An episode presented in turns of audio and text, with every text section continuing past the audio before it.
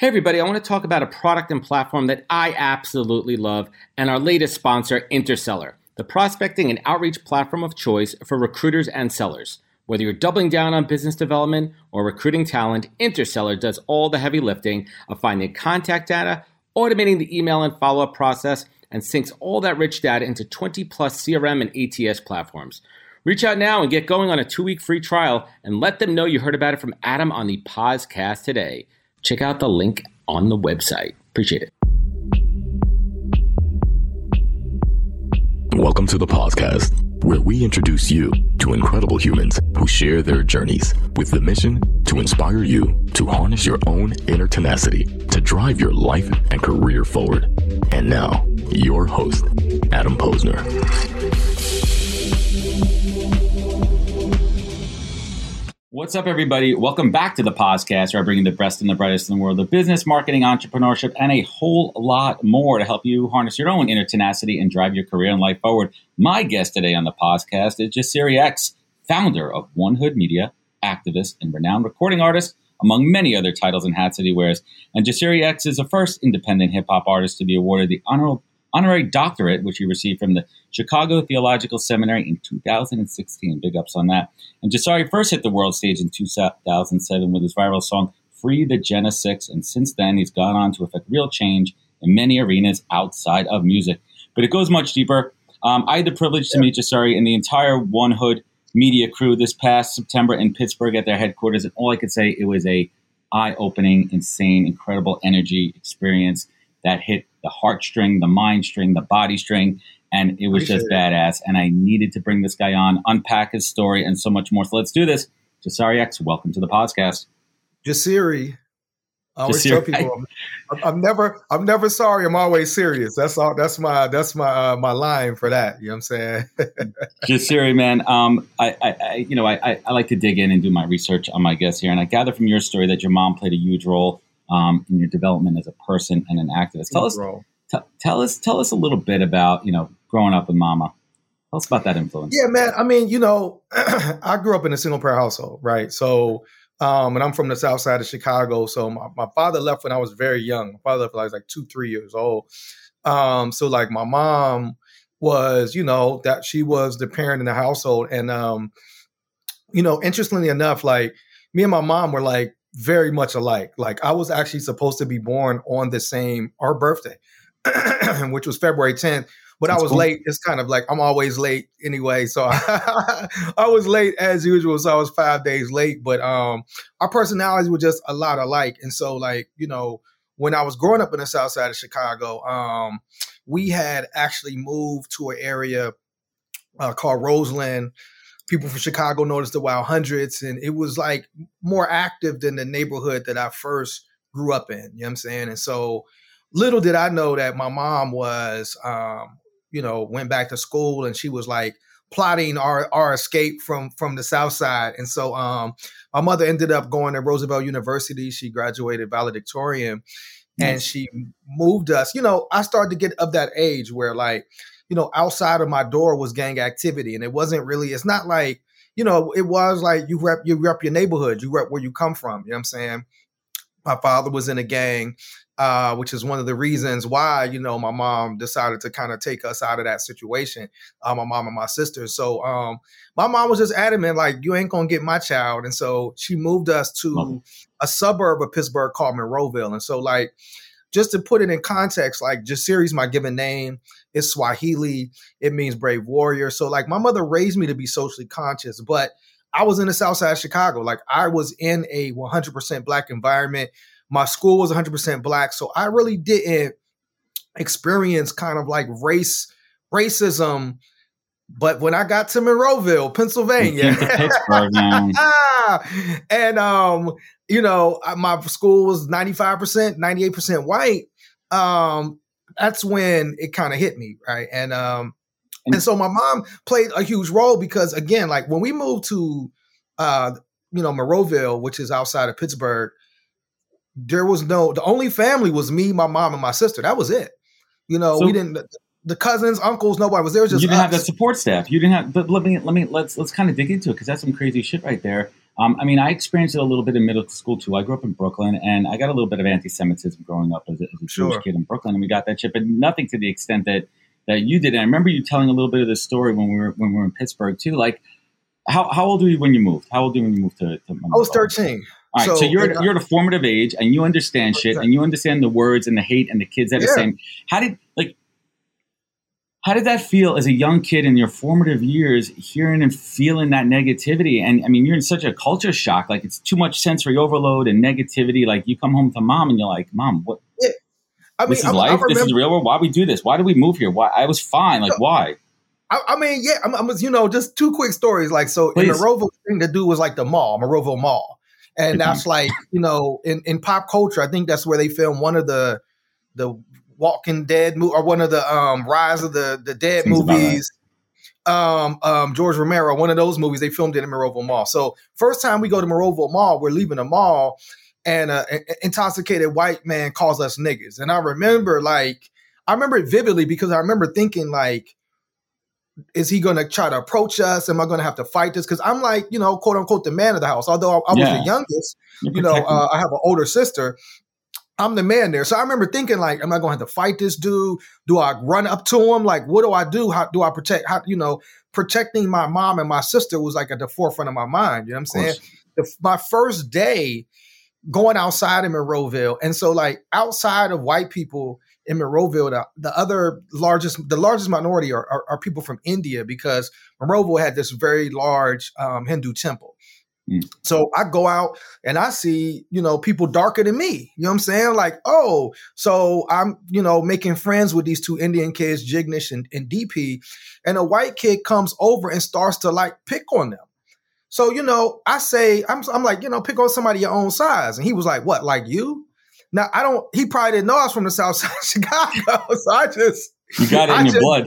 yeah, I, I I I was under a balcony. I grabbed a balcony, kicked him in the chest, beat him down, and that was day one. You know what I'm saying? So like going to school, um, and kind of Huh. like you said, I, I remember going to school. Somebody being racist towards me says something de- derogatory about my mom. I beat him down. I get suspended, and so my mom, you know, like she she understood my anger, but my mom was like, "Look, to my mom, education was everything. You know, my mom became a nuclear engineer." right? So I'm talking about from from poverty in the South Side of Chicago to becoming a nuclear engineer. Maybe I should just have your mom on the show. Maybe I should have your mom on. I mean, she passed. You know, she passed in, in, in sorry, man. 2017. But um, so I, we still. I, I'm gonna tell you this: when she passed, she didn't even have an engineering degree. I don't even know how she did it. You know what I'm saying? Like. So to my mom, education was everything. So fighting in school meant that's going to go on my permanent record, and that that might affect what colleges I get into. So she was like, "You cannot fight. However you respond, you cannot fight." And that's how I got into activism because I knew I had to do something to push back on what I was seeing. I couldn't physically fight, and so I became an activist in at Gateway Senior High School, where we started like a club for for for uh, students of color. We we petitioned and actually got the school to teach a Black History class, and that was my introduction into activism. Right, activism, but activism like with, with pacifism. Like, how do you keep that mentality where, listen, you, there's times when you need to protect yourself and not violence first? Yeah, I mean, well, I, like I said, I mean, my mom basically told me like I would have to pick another place to live. Yeah, we're gonna get kicked out of here. We're gonna have to move. suspended from fighting. But I think like I mean, so I actually saw like we were effective in what we did, right? So because you know, I, if I beat up a, a, a white kid, what does that mean, right? But we actually were able to start a club where we created like a support system for students of color that I don't think is still there now, but there were people that came after me that was like, "Hey, I was in that club." You know, there was somebody at the at the event um that that you were at that was like, "Yo, I went to Gateway and I was a part of that club." Yeah, And it's like, "Oh shit." You know what I'm That's saying? So like yeah, we were able to get a Black History class taught, even though like it was a white teacher that taught it. He was a cool teacher, you know what I'm saying? He was somebody that was down. So it was like I actually like students after that were able to learn Black Mm. history because of what I did. So like that's so much more rewarding and lasting. It has more of an effect than just punching somebody in the face, you know? Let, let, let's let's. I don't know if you talked about this before. Let's let's just kind of. I'm going to make a left turn here. Let's talk about that teacher in that class. I mean, I, I was assuming it'd be a black teacher, but that was a white teacher. Like, how did that affect you? And, and was that kind of the roots of like understanding like allyship and understanding that like people that don't look like me actually give a shit about helping people like me? Yeah, I mean, it was twofold, right? Because we had one black teacher, I'll never forget, we had one black teacher, his name was Mr. Smith, and he taught typing. That was it. That was the only black teacher we had in the school. And so, like, but it was also one of the things where it was like, um, we're, we're a compromise, right? Okay, we got a black history class. Okay, we got this white teacher. But again, he was one of my favorite teachers. He was a teacher who had a like progressive sense and values. I think, like, looking back, I believe he might have even been, you know, um, um, a, a, queer teacher. You know what I'm saying? Uh, you know, you couldn't do all say all that back then. You know what I'm yeah. saying? This is like the, the the the late '90s. You know what I'm saying? So to me, it was that thing of like, okay, and we had like, you know, because Gateway was a place that was predominantly white, there were, you know, white allies and white students and folks that um, were on our side in terms of helping us to do what we were doing. Although I still, you know, at that time harbored a lot of resentment towards white people. And I think like I also, you know, I think it also showed like systemically how um, you know, the fact that although we had black students, we didn't have black teachers, how systemically that could even affect how you were brought up. So just to just to touch on that, right? So like I was a straight A student and sometimes I would feel bad because I was in classes where I was the only black student. Like I, sometimes I wanted to like, damn, I would rather be in the other classes because that's where the, the black students were. You know what I'm saying? In these classes, I'm I'm the only black student in the class, and so even that carried like a um, a stigma to it. Even though I was a good student, graduated with honors and all of that. Yeah, let's let's talk about education for a moment. You mentioned how important it was to to your mom, um, but you didn't actually didn't finish college, right? How did that sit with your mom? I mean, my mom was pissed, you know what I'm saying? my mom was tight, you know, I mean, and, and just to put it in perspective, like I went when I left, I I wanted to get out of get out of Monroeville, Pittsburgh area, right? I didn't even apply to any Pittsburgh area schools. I was like, I'm leaving, yeah. and I wanted to be by a city. So I went to University of Maryland College Park. It was a college, but it was close to DC. Yep. It was like more black people there. Uh, but two years in, uh, Maryland raised tuition only on out of state students. And because of the expense of it, my mom was like, hey, you can come back to Pittsburgh and, you know, I'll get you a car. You, I'll help you get an apartment. You know what I'm saying? And so for me, it was like, all right, I'll come back. You know what I'm saying? But what I didn't see was when I came back to Pittsburgh, none of my friends were in school. And my friends were doing other things besides college and I ended up hanging out with my friends that were doing other that things. story, man. More so than going to school. And then I, I'm thinking I'm gonna be a rapper. I had started to, I had I had achieved like local recognition as a rapper as part of a rap group. You know what I'm saying? But so I'm thinking I'm gonna be a rapper, but I didn't have any business. Like I didn't have an idea on no, how. No acumen, no business acumen. Yeah, hey, bro. I no, thought like there yet. Yeah, I thought Diddy was gonna come or Russell Simmons gonna just knock on my door one day. Like, with the camera and sign you on the spot, give you a yeah, contract. Like, I, no. I didn't know how it worked. I didn't know how to like get from Pittsburgh to the world with my music. And so I'm just telling my mom, like, oh man, I don't need school. I'm gonna be a rapper. And then I find myself like you know, what was, her, what was her reaction, man? What was her reaction when you oh, said, "I, I mean, she was really, she was, she was, she was really, really angry. She was really upset because you know, my mom, you know, my mom was from that era of like, you go to, you get your degree, you get a good job, and then and like that's for success, yeah. right? You, you get a good job, and that's your life. And I didn't necessarily like my last year uh, at, at, at Pitt. I got um, all Fs and one A, and that was a class on black film and it was like that was the that was something I was I was interested in.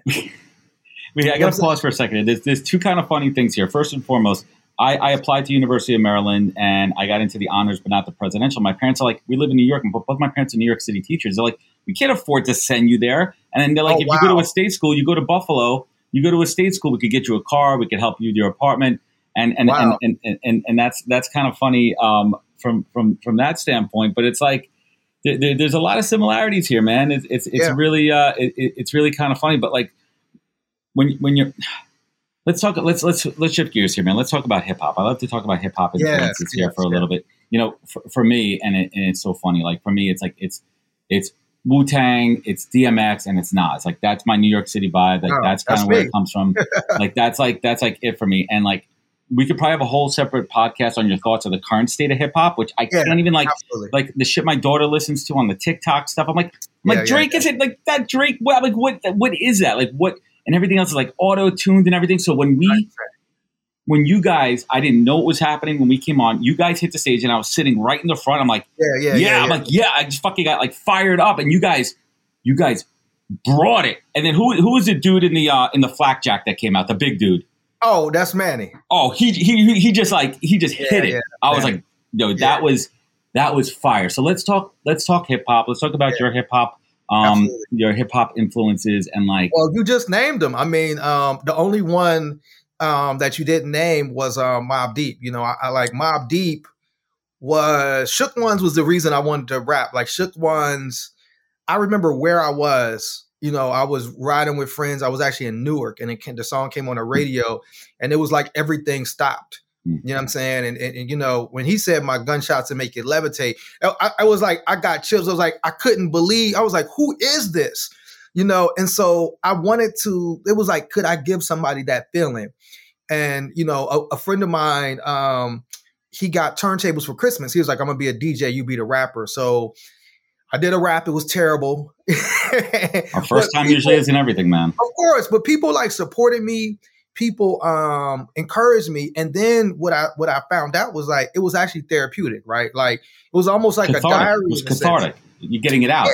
All the stuff that I'm going through at Gateway, I'm writing raps, and so this is why my raps are conscious, right? I couldn't write about the streets. I'm in Monroeville, Pennsylvania, right? I mean, I'm from Chicago, but I don't live there, and I didn't feel comfortable you know, writing about what was going on in Chicago because I wasn't there. And so, you know, my raps were conscious and I was, but I, like I said, so it was therapy for me. And then, you know, I was able to find my voice. My biggest influence is Nas, you know, like Nas to me is, you know, that person that was able to merge like consciousness, streets, and reality in such a in such a powerful way. Um, so yeah, so that was that was for me. And it was like when I found my voice, but this is the thing that this is what happened, right? People kept telling me, um, nobody wants to hear conscious rap. Like no one wants to hear conscious music. You know, this was the like early 2000s, man. It was a bow wow. It was like, you know, Mhm. shiny suits, you know what I'm saying? So like people was telling Diddy. me like, yeah, people was like, no one wants to hear conscious music. So I stopped rapping because I believed it. Like I believed like, and I didn't want to be inauthentic in the music that I created. Right. So you don't want to front. You don't want to make. Yeah, so I just went to, you know, I, I got a regular job. You know, I was a mortgage broker for a little bit, and then I started working for Pittsburgh Public Schools. And that was the moment where I kind of started rapping again because what were you doing this- in the schools? So I was um I was what was called a teen parent advocate. I was the first person in Pittsburgh Public Schools to do counseling and case management for all the teen fathers. So what that did was it allowed me to go to all these different schools. But in two schools, they said I could do after school programming. Hmm. And so the after school programming I did was a hip hop club. It's it's fascinating because you know uh, uh um you know Wiz just talked about this on this interview this week, right? That you know, I did a hip hop club at Allderdice, and Wiz Khalifa was one of the students that came to my hip hop club. You know what I'm saying? Oh, And no he shit. was amazing. Like No he shit. was, yeah, absolutely. Wow. This was this was Cam. You know what I'm saying? We knew him as Yeah. Cam, but um, you know, he was already like when I met Wiz. I think he was a senior. He was already a phenomenal artist. Already, like there was, I didn't add nothing. He was he was nice, and we watched him like go from I watched him like go from local rapper to international superstar in about 2 years and and I really like I'm I'm still in awe of you know how he carries himself how he handles himself his maturity you know um his grandfather is a, is a, is a Muslim brother that everybody in the community knows his grandfather Jabril so that's where that Khalifa part comes from um and yeah and then you know at that same high school was you know Mac Miller man he rest in peace Look at this. and I remember, The you know, talent. Mac, me and Mac were all actually on the scene together. Like Wiz kind of Wiz helped me and Mac really helped me get on because they came before me in terms of having, you know, national success. Wiz went first. And I remember talking to Mac and him saying, man, I'm going out to LA. I got these meetings as he's about to graduate high school and then seeing Mac blossom. But me and Mac were on the scene at the same time. So we did a lot of shows together. The first cover I was on, uh, me and Mac Miller were on that same cover. Awesome, man. And so, um, you know, and, and so they actually had people say, well, what else is going on in Pittsburgh? Oh, there's this conscious dude named Jasiri that's there.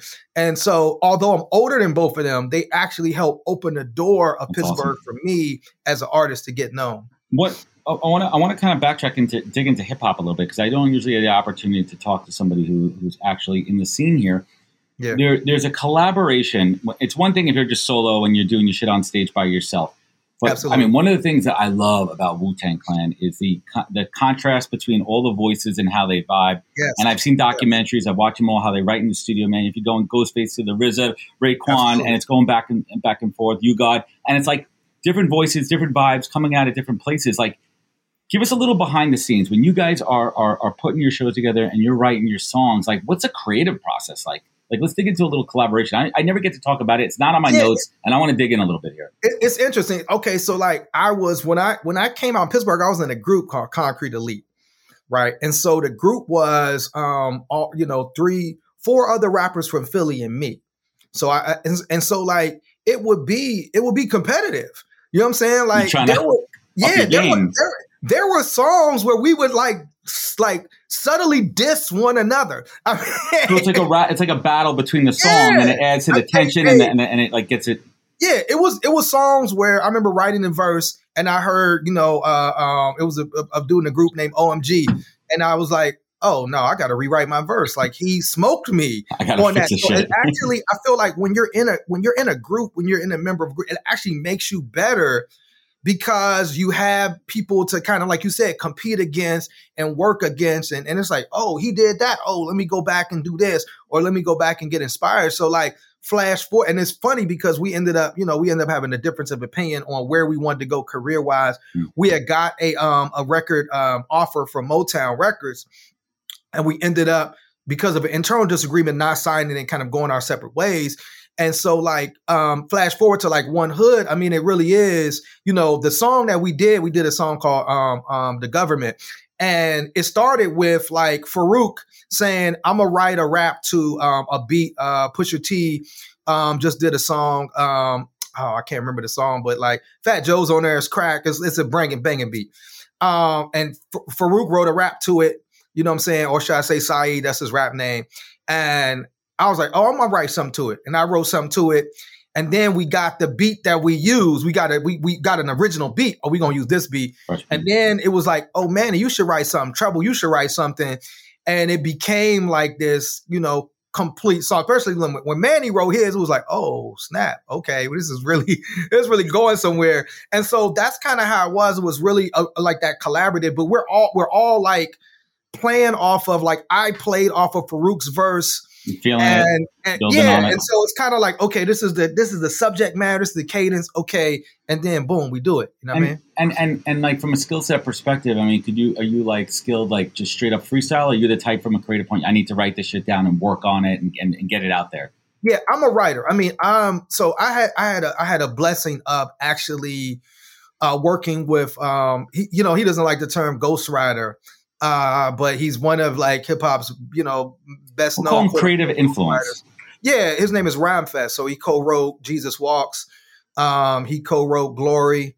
Um, so he's one of the he's one of the only hip hop artists to have a, a, a Grammy and an Oscar.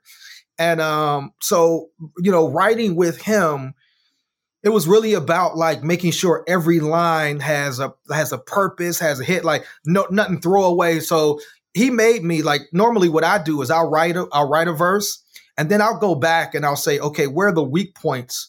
Where are the points where maybe I wasn't, I didn't make myself as clear as I want to, or the lines didn't resonate didn't in a way that it didn't, it didn't land. Yeah, and then I'll go and now, so that's how that the verse that I, you know, uh, uh, spit, ironically saying, you know, Mama was a saint, not Teresa. She had a better heart. Daddy was a Blackstone, 73rd and Eberhart. You know what I'm saying? Like the two sides of me kind of coming together. That was me kind of so I'll write that and then I went back and there were there were parts of that rhyme that I had wrote that I took out because it was like, nah, that wasn't strong enough. Okay, I'm add this. And so I'm very detailed in so it might take me longer as a writer um, than just freestyle. And I want every line to hit. I'm I'm, I'm interested in like my my rhymes making a point and you know a feeling that folks get from from what they hear from me. That's awesome, man. And, and thank you. Thank you for that insight because I think that's something that people don't understand the creative process in hip hop of, of even being a solo artist versus being in a group. Hey, everybody. First, I'd like to thank you all for spending time with me and my guest on the podcast. This show is my canvas to showcase amazing people from the world of recruiting, entrepreneurship, and leadership and unpack their career journeys for everyone to learn from. But this show is also a business generator for me, as well as creating thought leadership and endless amazing content. And I've taken what I've learned in the past three years and over 200 recorded and 100 live shows and distilled it down into a digital playbook that I call the Pause Course. Now you could learn how I build, manage, and produce the podcast and use it to drive real business development and relationships. Today, I'm sharing all of my secrets behind the podcast, and you can get it all at thepausecourse.com.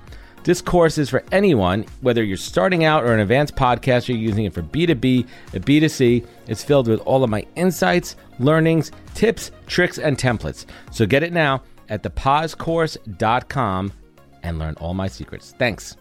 I want to talk about um, the Nation of Islam. You're a registered member of that, dude. What's yes. what's a what's two ways I want to go about this? One, what's the biggest misconception out there in the world if someone's not part of it? Yeah, I think um, I think the probably the biggest misconception is like people in Nation of Islam like hate white people, hate Jewish people. Like that's probably the biggest misconception that it's like that it's a um a, a movement built on hate, right? Um, now I will say like I'm not um, I'm not an active member now, so I just want to make that you know, determination because I didn't want, you know, I don't want anybody to think I'm. I said registered member. Registered. Yeah, yeah, yeah, yeah, yeah. I just wanted, you know, I, am just trying to be clear because like I, got, I got a AAA card. Doesn't mean I get my car towed. That's right? what I'm saying. I'm, I'm, not. I'm not a spokesman for, it, but I think that's the thing. I think like, you know, and, and particularly, you know, post tree of life in Pittsburgh, we've done a lot of Black Jewish solidarity. So I've had these conversations. Like yeah, for man. me, for me, the Nation of Islam was like a a um an, an ability to like one um, I was trying, you know, I wanted to do something more positive with my life. And it's like, okay, here's a here's a community that is also doing positive things, that's looking at, you know, uh, the problems and issues of the black community that's like pro-black first. And so, and, nothing and wrong with really, that. There's nothing wrong. Yeah, yeah. I mean, they're, they're really doing positive people do that. We're pro. I mean, you are because that's your your crew. A hundred percent. There's nothing like, bad about that. Yeah. So that was that was my introduction was, and it, and it helped me um, you know, begin to like study, you know, study both the Quran and the Bible, like, and it helped me as like the work I do now, like it helped me become like a community organizer because, you know, at, at a very young age, I was the minister of the mosque in Pittsburgh.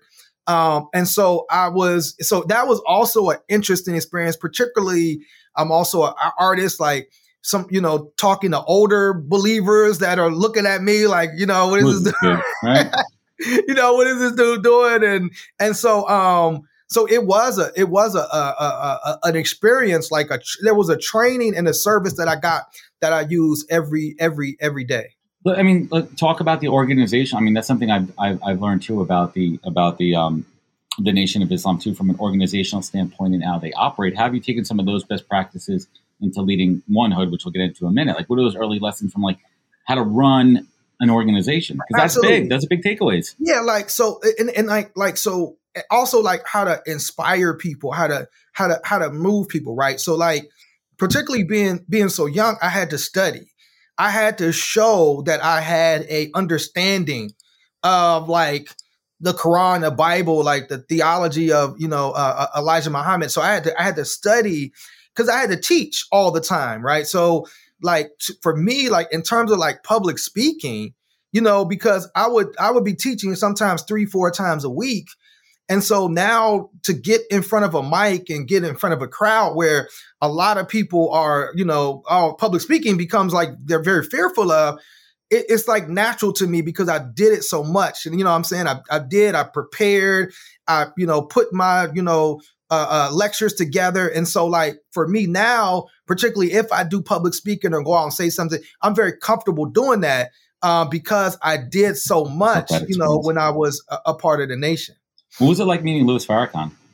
What was that experience? Oh man, like? it was yeah, I mean, it was again. I think like people, you know, p- people have this view of Minister Farrakhan that's very, you know, every time you see him, he's he's Negative speaking loud. He's, yeah. Yeah, he's like mad. So like, you know, why so mad? Uh, he's such a loving, like, it's so interesting. Um, it, it's so many stories. Like one story, I remember he came to Pittsburgh, and I, I I went to the hotel room, and he was like, um, he said, um, he said, I, I want something. He said, you know, he, he said, um, is there a good Jewish deli around here? I want something. Oh, and he, was, pastrami, man. he wasn't joking. He was like, yo, I want something from. So I was like, okay, well, Squirrel Hill was the area. So I think like, again, people think he he's really a very like super loving person.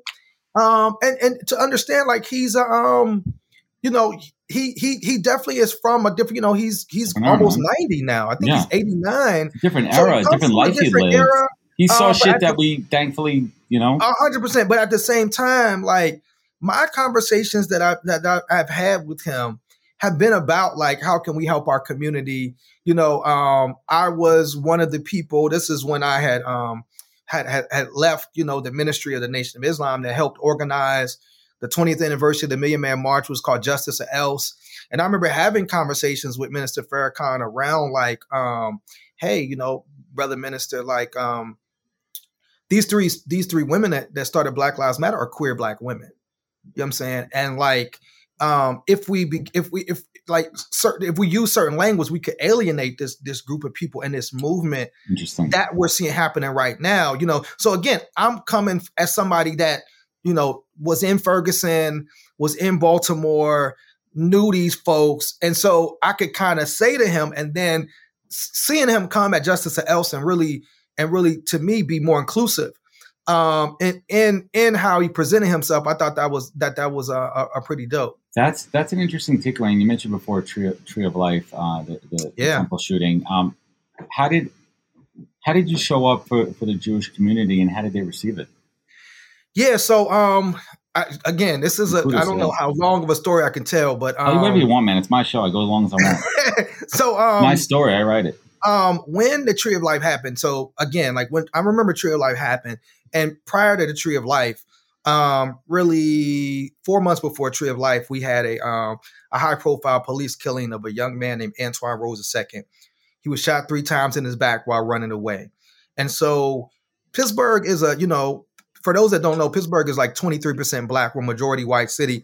And so in anytime we ever had organizing marches or it'd always be like multicultural right and so there was a lot of, you know, activists in the Jewish community that came and stood with us uh, uh, to get justice for Antwon. So when Tree of Life happened, and those and, and the folks were making a call, you know, particularly the first call was like, hey, it was like to protest, you know, Donald Trump. You know, a lot of people believe, including myself, that a lot of the rhetoric that Donald Trump, you know, um, helped to amplify was what you know led to what happened at the Tree of Life. You know what I'm saying?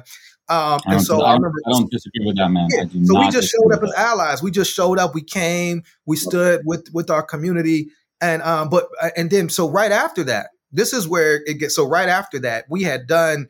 We we have what we call the Artivist Academy. We have an academy where we um, are at the intersection of art and activism, and so we are supporting artists that are socially conscious and activists. So we were having our first Artivist Academy event, and um, we had just announced right before Tree of Life that um, uh, Tamika Mallory and my son were going to be the principal speakers, right?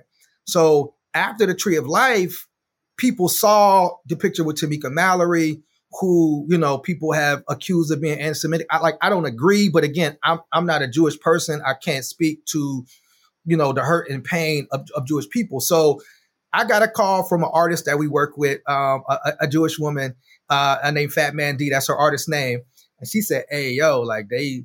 They, they killing y'all on Jewish Facebook, like they dragging 1Hood, and I was like, "Oh damn!"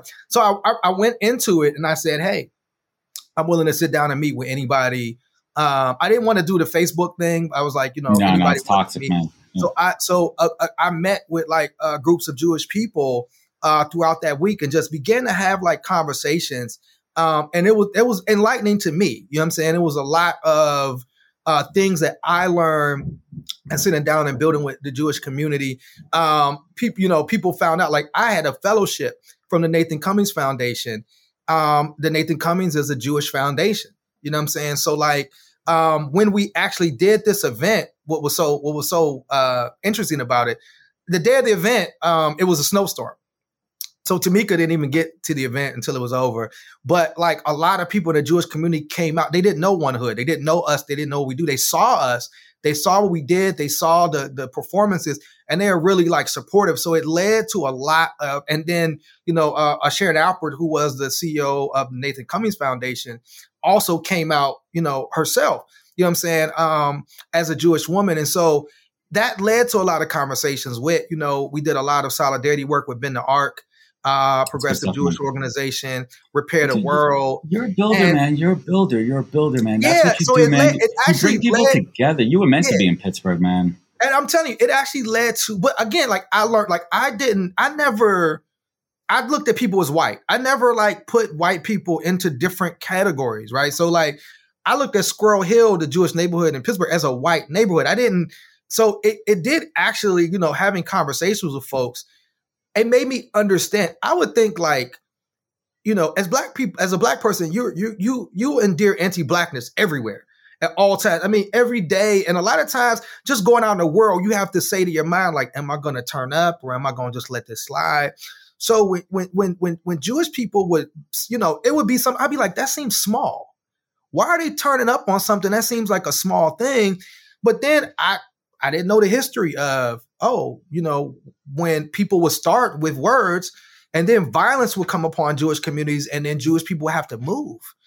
You know, a, a, a dude told me similarities, day, right? A lot of similarities. Yeah, a friend of mine told me the other day. He said, "Did you know that um, the United States this has been the longest place the Jewish people have been?"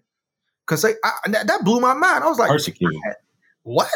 I had no idea. And so I think for me, it was like, okay, like how can we collectively come together to battle white supremacy. You know what I'm saying? I, I felt like Antwon was a victim of, of, of white supremacist murder uh, by this police officer, and so were the victims of the Tree of Life. And so we met his mom. I think we, we met his mom. Yeah, his mom. Uh, yeah, his mom yeah. is a, is our, is our fellow. And so, and, and, ironically, you know, people, you know, it, it's out there, but his mom, um, his mom, his grandmother's Jewish. Antwon's grandmother is Jewish is is hmm. is, is white. You know, Michelle Kenney's uh, uh, biracial. Her mom is Jewish. You know what I'm saying? So that's even another thing around like, look how closely we are connected, and we might not even know. Um, and so that's what we've been trying to build in Pittsburgh. Like, how we do a lot of work with the Holocaust Center Pittsburgh as well. How, how, can we build bridges? And you know, it'd be, it'd be this: we went to you know, this was the four year anniversary of Tree of Life. We go, we just go as an organization to the event and just showing up, we got so many people that were just like, it was almost like they were like, man, we're so happy you came. And it's like, nah, we gotta come. Yeah. You know, we are in this we, together, man. We're in this together, yeah, man. It's one world. Man. Dude, I got I got to ask you, hot take, hot take, hot take on the yes. spot here. Yes, Ky- Kyrie and Kanye. What the fuck, man? I mean, you know, give me Kanye, your hot take. Give me your straight up hot take from the heart. Kanye. So I text a friend of mine and I said, um, I said, um, you know, Kanye. Basically, I said Kanye is a white supremacist. I said Kanye is hanging with this was this was two months ago. This is before he went off the bridge. Yeah. I said, hey, I said Kanye is with Candace Owens. He's with Tucker Carlson. He loves Donald Trump. He's a. I said I told my friend he's a literal white you supremacist. But you didn't think it was just for show. You didn't think this was just no, an act. No, like to I get fucking ratings a, and this and that. When you say like like George Floyd died of fentanyl is a white supremacist that that's straight from the white supremacist playbook, and it's an attempt to try to um, bring down the movement that came out of you know um, um, um, George Floyd's death. Right. And so, and my friend was like, "That's a reach." And I, I, when he did all the Hitler stuff, I emailed it back to him. So I do think that you know. Um, yeah, he's around white supremacists. That's who he's look. He's with Nick Fuentes. He's with the January 6 people. I feel he's it's like a, a Chappelle skit, right? I feel it's 100%. like a Chappelle skit happening with the with the right. white supremacists, right? Like what the fuck? Yeah, Kyrie, I think, was genuinely trying to find about himself. And and this is, you know, I just talked to a friend of mine that, that knows Kyrie. I'm with you on this one. And and I think Kyrie, so and, and then Kyrie, he, the issue wasn't really um he he right after people asked him about the documentary, he said, Oh, I didn't know that, my bad. But he has a he has an adversarial relationship with the media. And a lot of it yeah, had to do with the COVID stuff a lot yeah, of it. He didn't, get, he didn't get the vaccine. He didn't want to play. He already had a bad rap in the media. So, so, that's what the yeah, media does. They fucking snowball that 100%, shit. 100%. But it did reveal a lot of things to me. Um, and so I, I, I think like for, for, for Kyrie, um, I felt like he handled it in a way um, that ended up becoming positive. Um, now it, it's it, it's interesting to see, like you know, Nike cancel him and all this. So that's fascinating, right? And the, the most fascinating thing to me about the Kyrie situation is the fact that Amazon was like, "Hey, yo, we just going, hey." Yeah. And, and, you know, Amazon could do that because Amazon's like, what you gonna do? You gonna go to the store? You gonna walk to a store? Mm. No, you're gonna have we gonna do you gonna right, hit us exactly. up and we gonna deliver it right to your door. And so the fact that Amazon was like, we ain't taking it down. And so I, think as a black person, you say, okay, well, we want to see that energy towards Amazon that was at Kyrie, but it's a different situation. And so it again, I think it led to even even the Chappelle on Saturday Night Live. You know, I looked at Dave Chappelle's monologue on Saturday Night Live. I thought it was brilliant. I talked to Jewish people that said, okay, but these these parts hurt us. You know what I'm saying? And so for us, again, it's like we've been doing this dialogue. So we're actually looking and saying, like, okay, how can we expand some of this dialogue? Because in my experience, um, a lot of it is language, right? I'll give an example. I had a Jewish, so you know, I, I I went to Palestine. I did a song called Checkpoint, right? and um and it was my experience in Palestine. It was a crazy experience, right? So I, I had a I had a Jewish person say to me how they interpreted the term from the river to the sea. And it's like from your from a Jewish person perspective, they're like, we look at that as you don't want Jewish people in this area at all. And it's based on a historical experience that Jewish people have they were forced out of different places. So now, if I put myself in a person's shoes that's had that experience, I could understand why you would think that. You understand what I'm saying? And so I think, like, I was like, oh, changes okay. everything, man. Yeah, I can, I can understand from your historical um, um, uh, experience why. Because I was like, I told, you know, I told her, I said, man, I said that a million times. I never looked at it that way. I looked at it as just freedom, like we're asking for freedom as black people in America, like freedom to move, freedom to live how you want to live and do what you want to do. But it's like, so I feel like a lot of times the language trips us up. It's positioning, man. Yeah, and we come from different places. We come from a different culture. Black people, like we jo- like we talk about this all the time. Like, if a black person likes you, they will joke on you like we joke on, like we we play the dozens we and that's like we're actually showing you love but if you're not from our culture yeah, you might think it's hostile. It's some hostile. Some... We're like, yeah, we're purposely trying to put you down, and it's like, nah, that's like that's like a way of it's ball busting. It's brother. It's brotherhood, man. Dude, all exactly. right. So, let's, let's, so yeah, so some of those cultural things we're gonna if the more we talk, the more we meet, we can get past some of those cultural things, those language things, and get to the heart because uh, at the at the at the heart, to me, it's a similar struggle. Yeah, dude. Let's talk about heart, man. Let's talk about the 1Hood story. Give it to us, man. Tell us the origin. Give us, give us it down and dirty. Give us what it's all about. man, give us a heart because I felt that I saw it, man. Yeah. Let's hear what it's all about. So 1Hood actually started around um, community violence. I don't use the term black on black crime. I feel like that's a white supremacist term, right? People commit crime where they live. We don't. we don't say black people oh, where I live. I'm commi- I'm, I'm a criminal. Crime, right? Mexico as Mexico, Mexico. No, it's Mexican on Mexican crime, right? Yeah, Canadian on Canadian crime. Right. no one says, says that. that. shit. I agree. I never even, dude. I, I, I, I've never like I've, I've I haven't processed that yet, but that's an interesting one that's going to rattle around my head for a little bit. Thank yeah, you. Yeah. So we we saw that right, and, and it was like we, uh, you know, this is 2006, right? it wasn't like that we hated or we didn't like the NAACP or the Urban League. We just felt that they weren't in touch with what was happening right now in our community.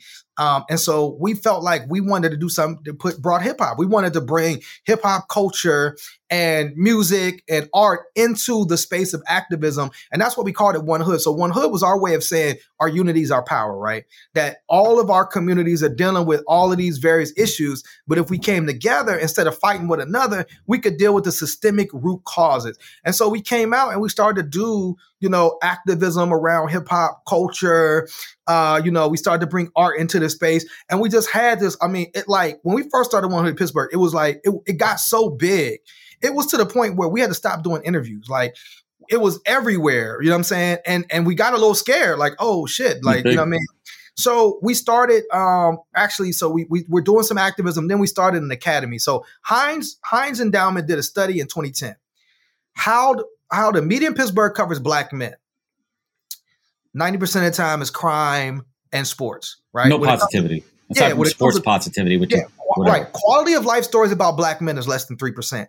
So I had just did a song called "What, what If the Tea Party Was Black" that went viral. If you remember the Tea Party, I kind of flipped it. You know what I'm saying? Um, I, I I read a um, essay by Tim Wise. I made a rap about it. He was like, somebody made a rap about an essay I wrote, and it blew up right? And it enabled it went viral, it enabled me to like leave my job, to have a career as a rapper, to sign a sign a record deal.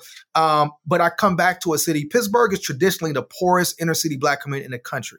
We're number one. Normally, it's Pittsburgh, Cleveland, Detroit, or like the top three. And so I wanted to do something in our community. So we started an academy to teach black men how to analyze media, create media for themselves, utilizing social media. I came off of initially when I did the Jena Six, I came off of MySpace. You know what I'm saying? So I didn't go a record. Somebody didn't discover me. I put a song on MySpace. It blew up. I was out there, right? I put a song on YouTube. It blew up.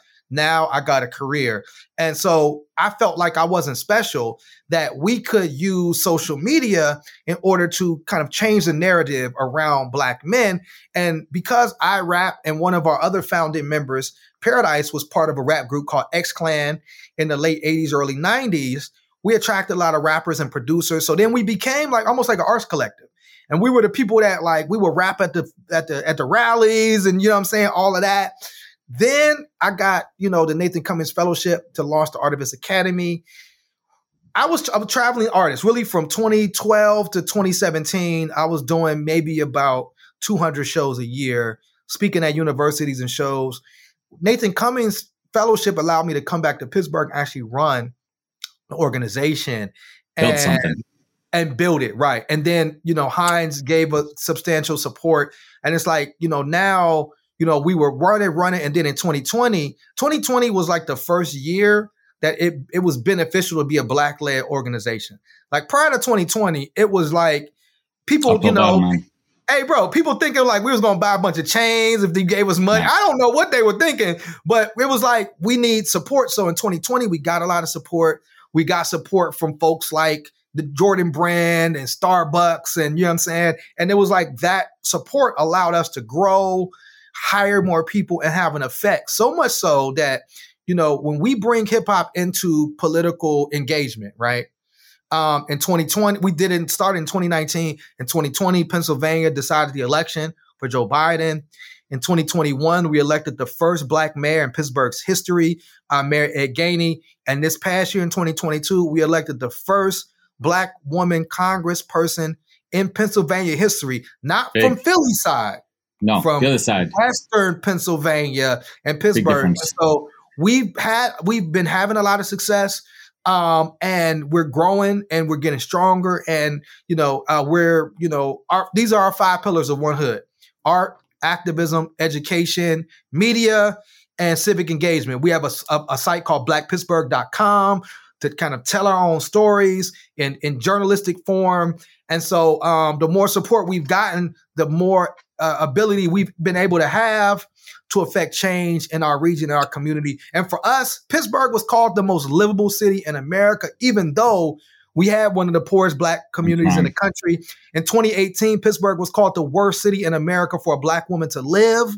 Um, uh, you know, the, so we we're always about making it livable for everybody, not just a select few, and that's been our work. And thankfully, you know, we've been able to have a lot of success. That's a good stuff, man. What's what are, what are the what are the big initiatives on your plate heading into 2023?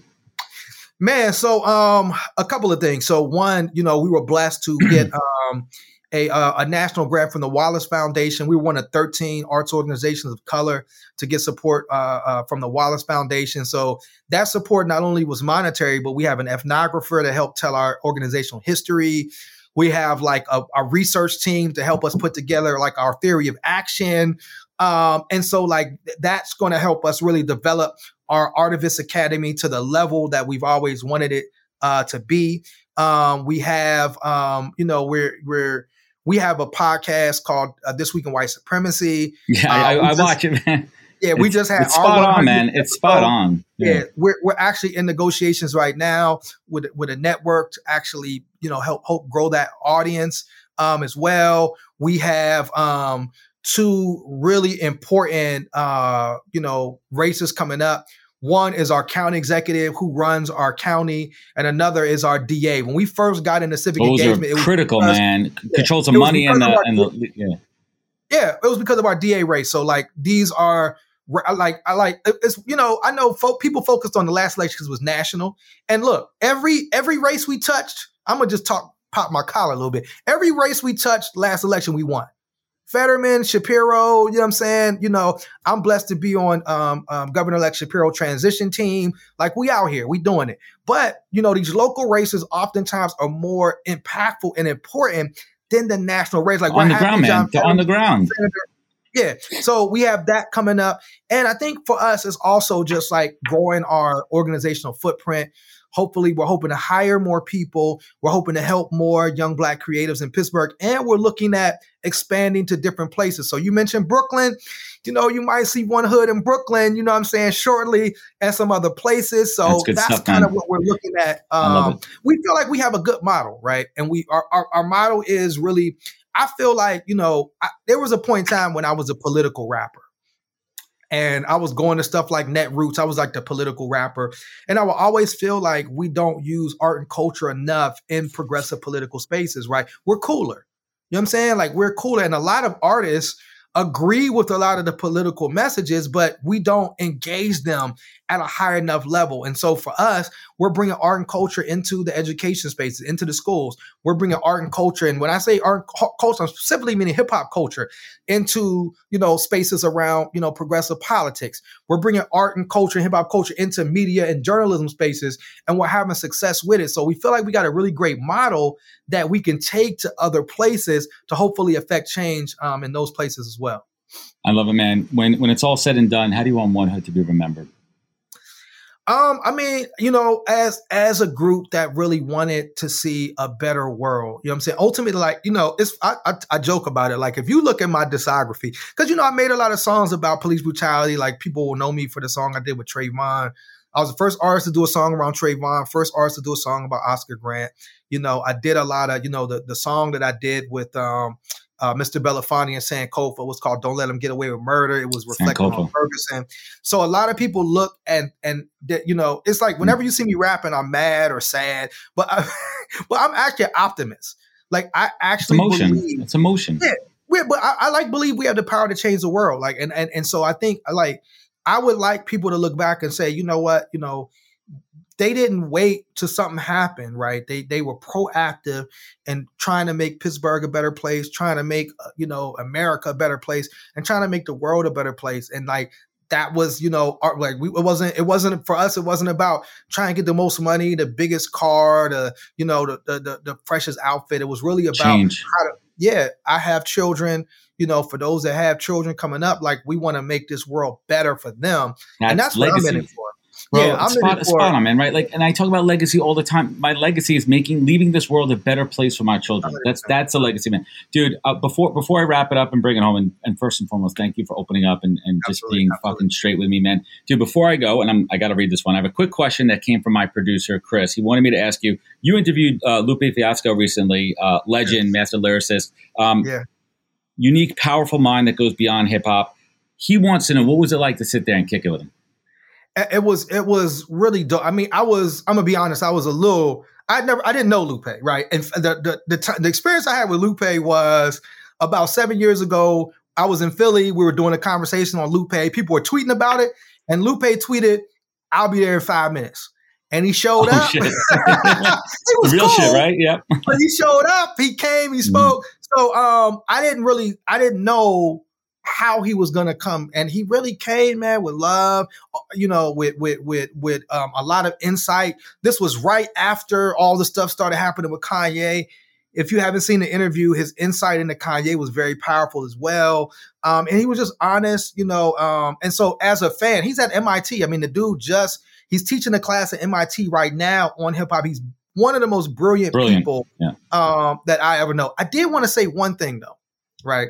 Because your, you know, your your background is marketing, and you talk a lot about marketing, and like for us, like I, I think even though we're a community organization, I think about marketing and branding all the time. And the greatest contribution anybody made to our organization was early on when we first started.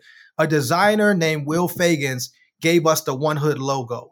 And that logo has been like our calling card. And when we show up, when we're in our shirts, it's like it becomes like 1Hood thing. So just as you're like, because we're doing um uh, uh altruistic stuff, we still got it. We're still competing against. We're still competing for attention. We're still competing for Of course eyes. you We're It's a modern world, man. hundred percent. So like that mark. So I think about even though I'm you know I'm out here for change. I think about marketing, branding, how things look. You know when we when we called our show, what Black Pittsburgh needs to know. That was intentional, right? This week in white supremacy, said it's intentional. I'm trying to think about marketing, and so like we could probably have a whole nother conversation around like marketing and branding because that's the thing I probably think about the most, and that's that has helped us. Our logo, our approach to making sure that when we do things, we do it at a very professional, high level, has helped us to separate us from other organizations that may do similar work. You may do similar work, but Nah, it's a polish, man. It's a wrapper yeah, on it, yeah, yeah. man. It's the packaging. 100%. It's it's everything. So so let's let's bring it home here. There's been a tremendous conversation, dude. I, I ask all my guests these two questions because for me this is my masterclass. This brings it home. It ties it all together. Jasiri, what is what is the single greatest piece of advice you've ever received that you take action on every day? Man. Mantra, So, something you believe, something you start the day with, something that's always kind of that little birdie on your shoulder. Yeah, so um, you know, I've been blessed to spend a lot of time with Harry Belafonte, who to me is the greatest artist activist of our generation. Uh, I think Mr. B is like 93. Um, he uh, you spend five minutes with him, he talks about Paul Robeson and Paul Robeson's effect on him as his mentor. And you know, Paul Robeson said artists are the gatekeepers of truth. And so I think about like when I come into the world, I'm an artist. I think about like my responsibility to make sure like the truth is a part of whether it be my art, whether it be my organizing, you know, that authenticity. So when we organize with like younger artists, we don't censor them. We have one rule, and one rule is you got to speak your truth. If it's not true, get it out of here because that's our responsibility as Amen. artists. Amen. Amen. And, la- and last but not least, man, like you look back at your life, you look back at those tough times, growing Yeah. up, making the move to Monroeville and getting Yeah. fucking shit on, man, racist thrown in your face, having to fight. You look at those really tough times when you had to dig down deep and harness that inner tenacity to pull you up and forward.